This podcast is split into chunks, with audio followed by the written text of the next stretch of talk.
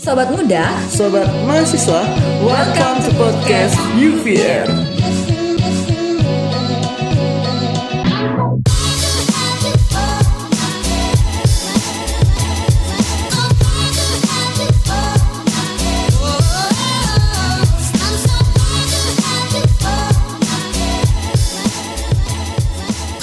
halo sobat muda, sobat mahasiswa, selamat datang di podcast Untan Voice Radio, radionya mahasiswa Universitas Tanjung Pura Pontianak. Nah, di edisi podcast pertama ini bersama saya Reza Pangstika, kita bakal ngebahas tentang udah ngapain aja sih selama kuliah selama jadi mahasiswa itu ngapain aja. Nah kali ini Reza nggak sendiri nih karena Reza ditemenin dengan Pandu. Oleh Pandu boleh perkenalkan dirinya dulu. Oke, eh, sebelumnya perkenalkan nama aku Pandu Lanang Turunggo Jati. Instagramnya. Lanang. Eh, aku adalah salah satu mahasiswa aktif di Fakultas Teknik Universitas Tanjung Pura. Sekarang aku sedang menjalankan kuliah semester 4. Eh, by the way aku dari angkatan 2018 kuliahnya. Oke, cukup ya perkenalannya. Nah, mau nanya dulu nih Pandu. Waktu pas mau lulus SMA, apa sih gambaran seorang Pandu Lanang terhadap kata mahasiswa? Langsung terbayang tentang apa gitu? Waduh, eh kalau mahasiswa ya, kata mahasiswa itu sebenarnya latar belakang aku nih. Aku jelasin dulu. Dulu aku sekolahnya dari SMK Negeri 1 Singkawang. Aku dari Singkawang. Dulu cerita-cerita kalau dibilang cerita dari masa-masa sekolah aku SMK itu, aku adalah orang yang ambis banget. Sebenarnya. Aku ada orang yang ambis banget buat masuk ke PTN yang aku inginin. Dulu aku orang yang ambis aku ya bisa dibilang oh ya ambis untuk kejar apa yang mau aku kejar. Aku belajar ya malam.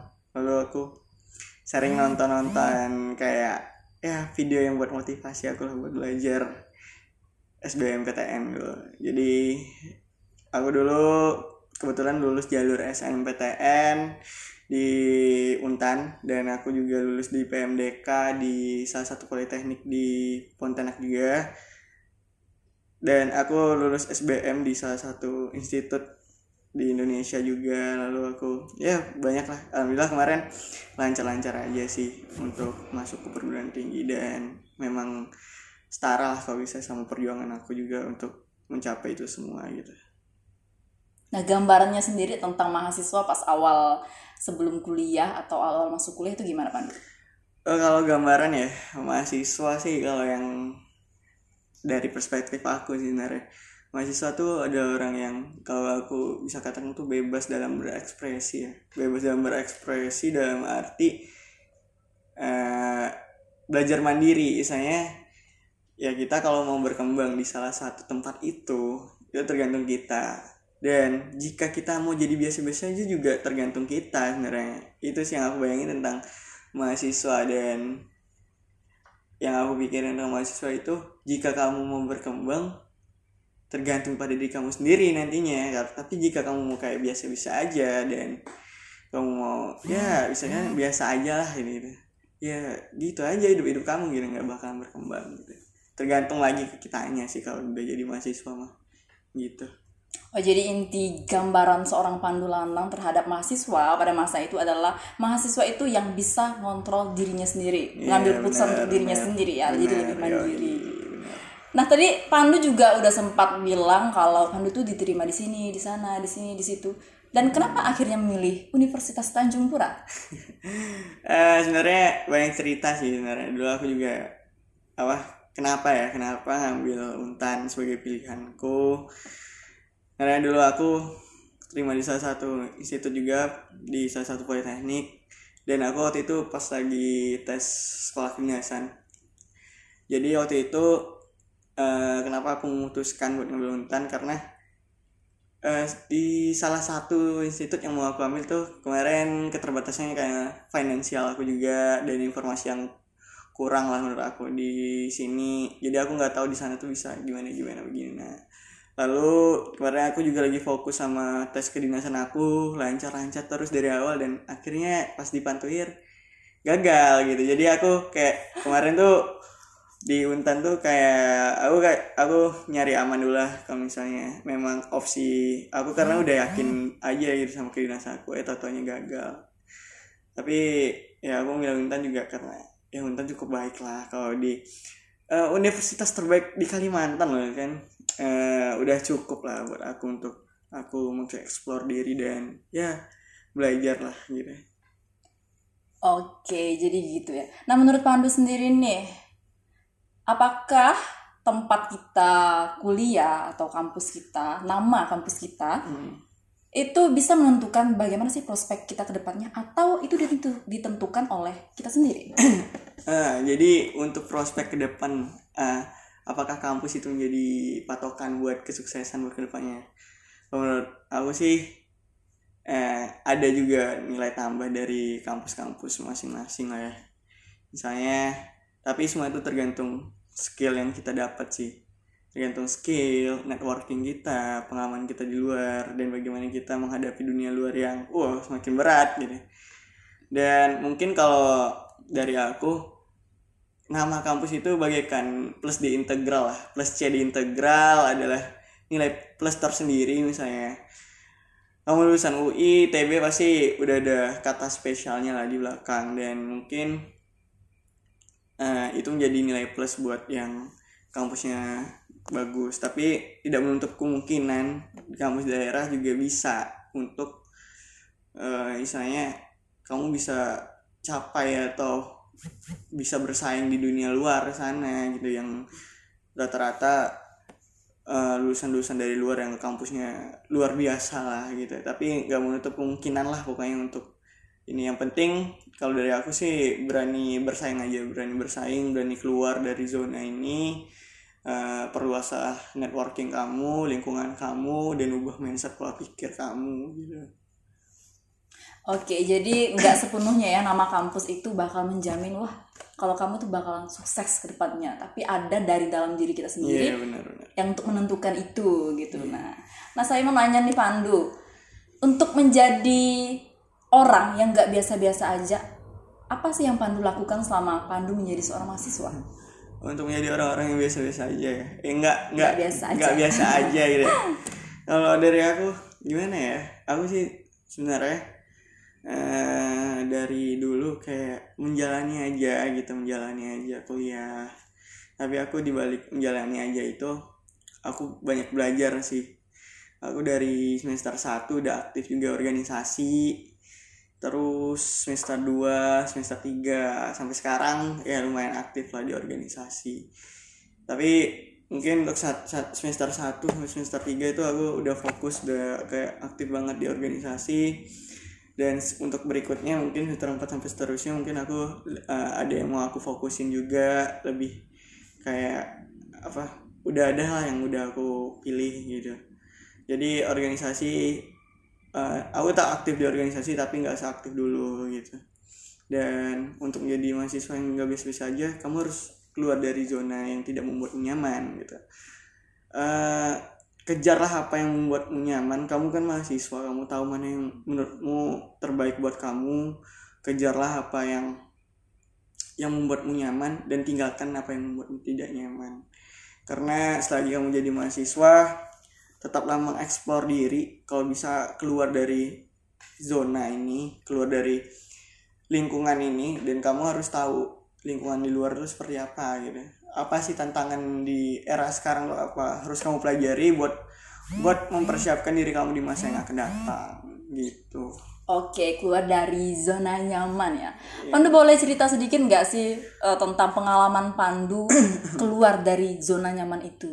gitu. Apa sih? Kalau keluar dari zona nyaman ya, kalau dari perspektif aku keluar dari zona nyaman itu keluar dari zona yang udah membuatmu nyaman gitu. Keluar dari zona yang udah membuatmu enak ya. Aku rasa aku di sini di Kalbar aku dari SMA udah di sini lalu aku kuliah juga di sini. Aku udah ikut lomba lomba-lomba juga. Aku aktif juga di organisasi di sini.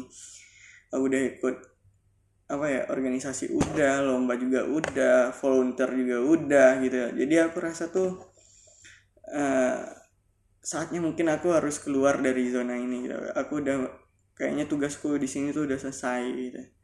Aku pingin keluar dari zona ini aku pingin apa mencari hal yang baru yang lebih luas gitu. Yang lebih apa ya mencakup networking yang sangat luas gitu. Gitu. Jadi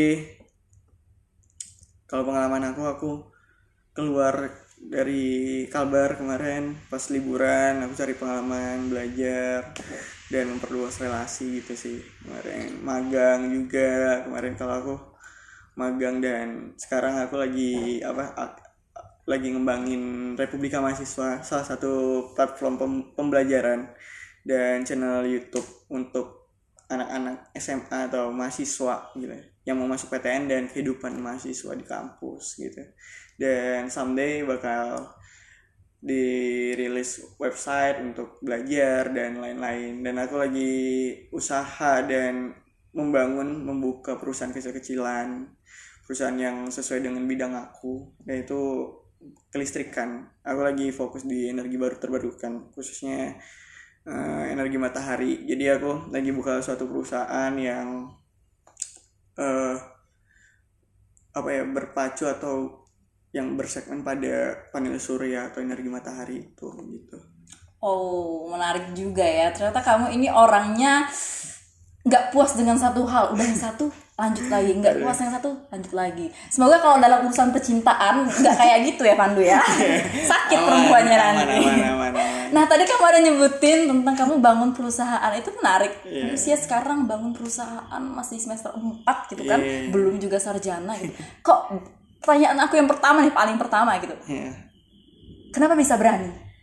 Awalnya itu gimana? Ya awalnya karena aku udah orangnya nekat sih sebenarnya. Aku orangnya nekat. Aku kalau mau bisnis memang harus berani sih.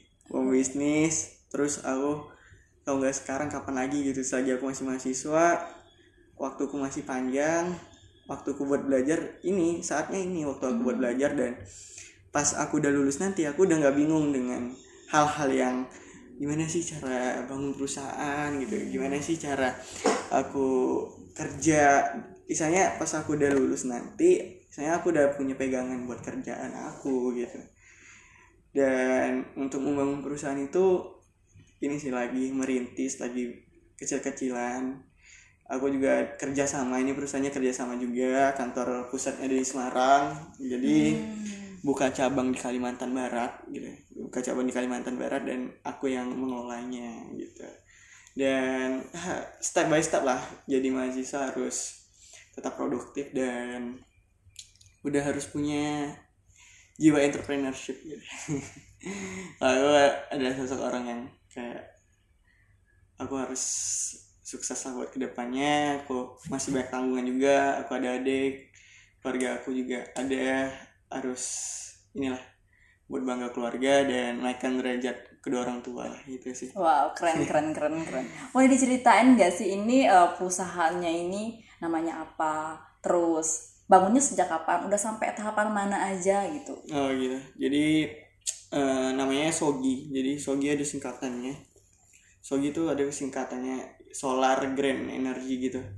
Terus uh, aku mulainya sebenarnya dari bulan Januari kemarin aku udah meeting di Semarang kemarin. Meeting sama satu perusahaan itu. Aku meeting. Aku kenalin bahwa di tempat aku di Kalbar khususnya potensi buat aku membangun suatu perusahaan di bidang panel surya itu peluangnya besar gitu.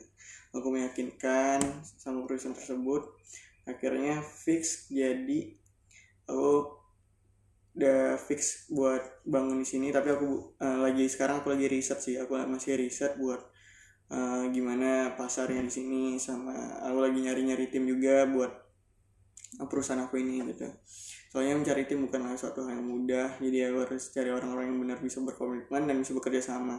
Dan aku mencari orang yang uh, tidak berpatokan pada hasil tapi di sini kita belajar buat membangun. Kita bangun bersama jangan berharap hasil besar-besar dulu. Tapi kita belajar membangun bersama dulu membangun belajar bagaimana manajemen dari satu perusahaan.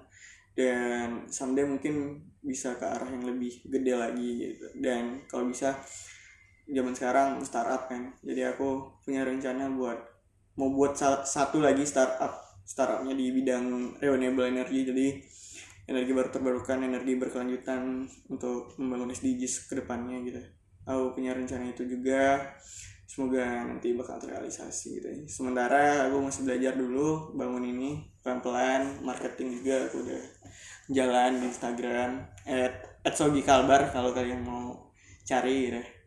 Itu salah satu yang lagi aku kembangin dan gitu sih gitu aja Oke, jadi masih tahapan awal banget Iya, gitu ya. merintis. Semoga semakin berkembang. Iya, amin amin. amin. Semoga mendapatkan tim yang sehati sejiwa ya. Amin. Supaya bisa bekerja sama dengan baik. Iya, iya. Nah ngomong-ngomong ini dari awal kita bicara sampai sekarang, aku ngeliat Pandu ini kayaknya tadi yang pertama nggak puas, ya manusiawi sih nggak puas ya, nggak puas. Terus kayaknya lebih fokus gitu ya sama mencari relasi berteman sama ini itu Iya, benar, itu karena itu kan salah satu cara untuk kita belajar menjadi Iya. lebih baik juga kan. Benar benar. Pentingnya relasi buat Pandu itu apa sih? Oke. Punya relasi ya. Sebelumnya aku mau bilang bahwa kuliah itu sebenarnya 40% tuh belajar gitu di kelas. Dan sisanya itu networking sih sebenarnya kalau aku sih. Kuliah itu ada jalan buat kamu mencari relasi sebanyak-banyaknya. Mencari relasi yang bisa membuatmu emang benar-benar berkem- berkembang gitu buat ke depannya. Bagi aku pribadi, relasi sangat penting sih relasi sangat penting banget buat eh, buat apa aja sebenarnya buat apa aja relasi itu ada salah satu eh, apa ya bagian yang penting lah untuk berkembang buat ke depannya gitu nah gitu Oke, nah ngomong-ngomong soal relasi, relasi seperti apa sih yang menurut Pandu itu pas gitu? Gimana sih cara nyari relasi yang pas dengan diri kita, pas untuk prospek kita ke depannya, pas dengan kemampuan kita gitu?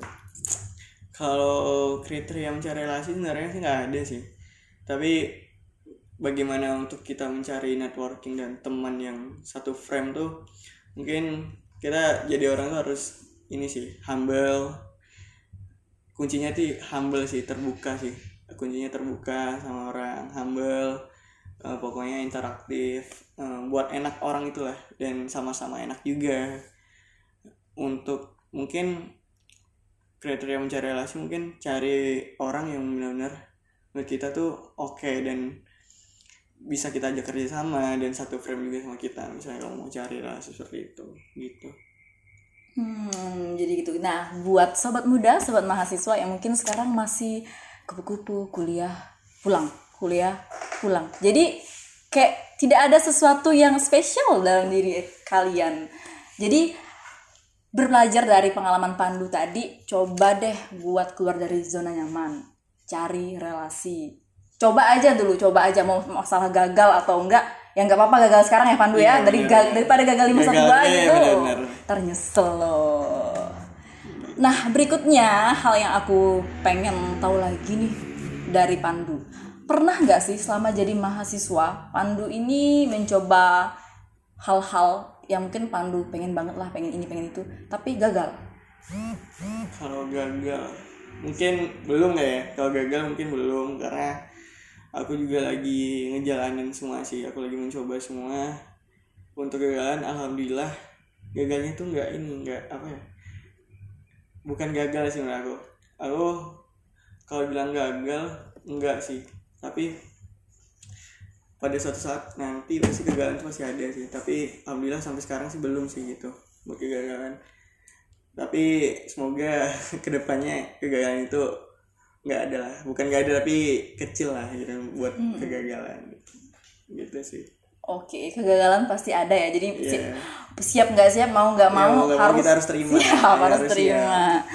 Nah, ada hal nggak yang pengen Pandu sampaikan nih buat para pendengar kita, mungkin bermahasiswa ataupun calon mahasiswa nih? oke.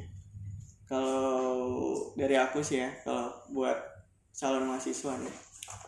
Maksudnya calon mahasiswa karena aku memang eh, bergerak juga di bidang edukasi di Republika Mahasiswa yang mentoring anak-anak SMA buat masuk ke PTN-nya. gitu. Kalau dari aku buat anak-anak SMA uh, teruslah belajar belajar belajar keras karena pejuang-pejuangmu tuh banyak banget di Indonesia dan semakin tahun semakin berat untuk masuk ke perguruan-perguruan tinggi yang ada di Indonesia ini kejar perguruan tinggi yang kamu impikan kejar perguruan tinggi itu apa ya kejar perguruan tinggi yang kamu impikan lalu uh, berjuang keras lah buat apa yang kamu impikan. Karena masuk PTN itu sulit. Dan masuk PTN lah yang membuat dirimu merasa nyaman di lingkungan itu. Karena lingkungan ada salah satu faktor yang menjadi uh, menjadi patokan buat kamu berkembang ke depannya gitu.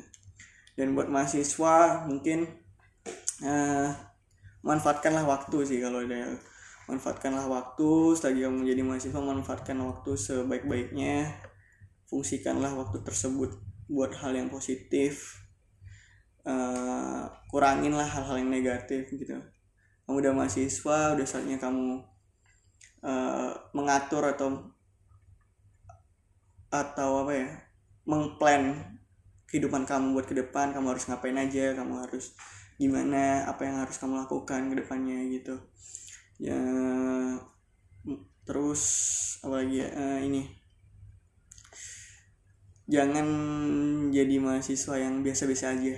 Kalau ini kalau kamu pintar di akademik mungkin itu udah biasa gitu. Sesuatu hal yang udah lumrah lah di kalangan mahasiswa itu ada jalan umum buat kamu mencapai suatu sesuatu apa sesuatu hal gitu. Coba kamu pakai jalan apa jalan yang khusus gitu. Jangan pakai jalan yang umum. Kalau kamu pakai jalan yang khusus dan di situ kamu bisa dapat banyak pembelajaran dan kamu bisa mencapai sesuatu hal yang kamu inginkan nantinya. Dan mungkin quote dari aku uh, jadikanlah apa ya jadikanlah idolamu sebagai pesaingmu di masa depan gitu dan banyaklah bermimpi mungkin dengan mimpi eh, lama-lama mimpi itu akan terrealisasi dengan sendirinya gitu.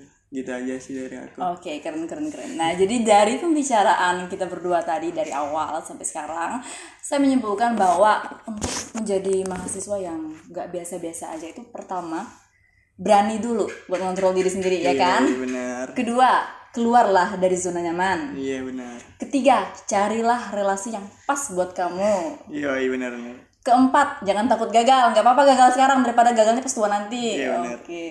terus kelima. Apa nih? Kelima uh, belajar berani untuk mengeksplor diri. Yeah. ya. Kelima tadi nggak usah puas dengan apa yang kita dapatkan yeah, sekarang, sekarang. gitu jadi yeah. kalau misalnya udah bisa kayak gini oh nggak usah puas di situ aja kita coba yang lain coba lagi yang lain lagi gitu. gitu. nah terus kayak kata Pandu tadi bermimpilah ya oke okay, bener banget tuh bermimpilah karena kadang hal-hal yang indah itu berawal dari mimpi tapi jangan tidur mimpi tapi nggak bangun-bangun jadi tidur mimpi bangun dan wujudkan oke okay, keren-keren okay. banget tepuk tangan dulu dong oke okay, sampai di sini dulu pembicaraan kita pada podcast pertama Untan Voice Radio ini buat kalian yang pengen lagi dengerin kita tentang podcast-podcast kita kalian boleh kasih-kasih saran siapa sih yang bakal kita ajak buat ngobrol-ngobrol lagi dan tentang apa gitu boleh banget kasih-kasih saran di Instagramnya Untan Voice Radio 107.8 FM. Oke, sampai di sini dulu. Terima kasih sudah mendengarkan podcast kita. Sampai jumpa. Semoga apa pun yang kita inginkan dapat tercapai. Bye. Bye.